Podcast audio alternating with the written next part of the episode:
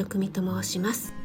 大人の給食室今日も聞いてくださってありがとうございます。このラジオでは聞くだけでこれだったら簡単だし作ってみようかなと思っていただけるようなレシピを配信しています。今日の聞くレシピはもう苦いなんて言わせないということで丸ごとピーマンのおかかあえをご紹介したいと思います。ピーマンと聞いて皆さんいかがですか？だいたいね子供に嫌いな野菜ランキングトップ3には必ず入ってくる嫌われ者の野菜なんですよね。保育園の子供たちもね給食に出たピーマンを食べられるか食べられないかが自慢できるかできないかの境界線みたいな感じになっていて他の野菜ではそんなことないのにピーマンだけはねピーマン食べたよ食べたよ見て見てってねアピールがすごいんですよね。それくらいねピーマンって難関の野菜なんですよね。なぜかというとやっぱりあの独特の苦味と青臭さですよね。それがね今日ご紹介する丸ごとピーマンのおかかあえは苦味を全く感じないって言っても過言ではないです。これが本当にピーマンって皆さん思いますよ。騙されたと思ってぜひやってみてください。はいそれでは早速材料から。これはねレシピが合ってないようなものなんですがピーマンはお好みの数。醤油適量。鰹節1パック。油またはごま油適量です、はい、本当にね適量ばかりですみません。作り方です。ピーマンは丸のままよく洗って用紙で数箇所プツプツと穴を開けておきます。焼いている時に少し跳ねるので穴を開けることで防げます。フライパンに油を入れて火にかけピーマンを丸のまま入れて焼きます。たまにゆすりながら全体が焼けるようにしていきます。少ししんなりしてきたらターナーでピーマンを押し付けるようにして焦げ目がつくようにするといいですね。十分に焼けてくるとピーマンに焦げ目がついてくったりした感じになってきますのでそれくらいが目安です。バーベキューとかでピーマンを焼くとちょっとくったりしてしわしわな感じになりますよね。あんな感じのイメージです。張りがあったらまだもう少し焼いてくださいね。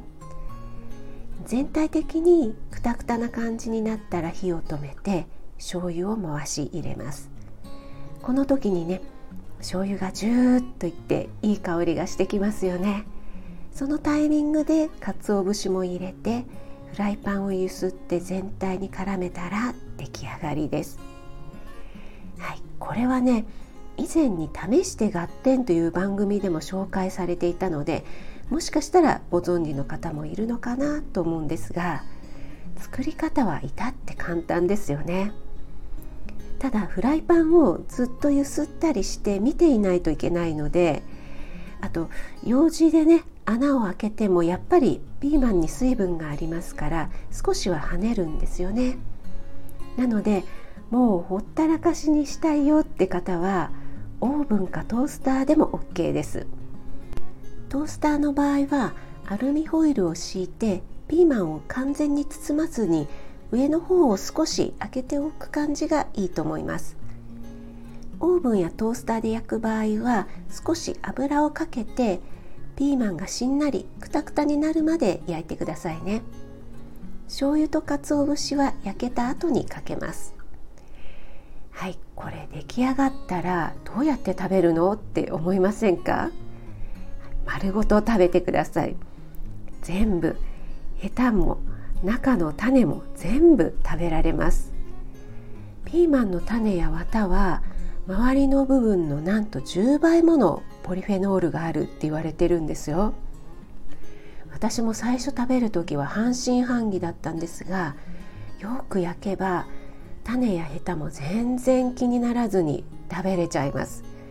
もうね種種も何にもなかったかのようにね3個ぐらい普通に食べれちゃいますよ。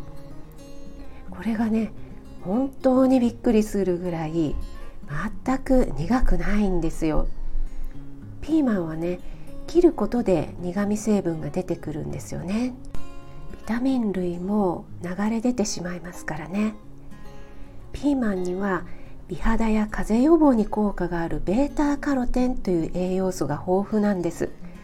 このベータカロテンは油油との相性がいいので油と一緒に摂ると吸収率が7倍から10倍にもなるっていうデータもあるそうなんですよ。なのでね油と一緒に摂るようにしてみてくださいね。はい。今日はもう苦いなんて言わせない。丸ごとピーマンのおかかあえということでピーマンを丸ごと食べる調理法とピーマンの栄養素などについてお話ししました。本当にね騙されたと思って是非試してみてくださいね。今日も最後まで聞いてくださってありがとうございました。少しでも役に立ったなと思ったら気軽にコメント入れてくださいね。いいねだけでも押していただけると嬉しいです。YouTube、インスタ、Twitter もやってますのでそちらの方もよかったらぜひ遊びに来てくださいね。栄養士食味がお届けいたしました。それではまた。Have a nice dinner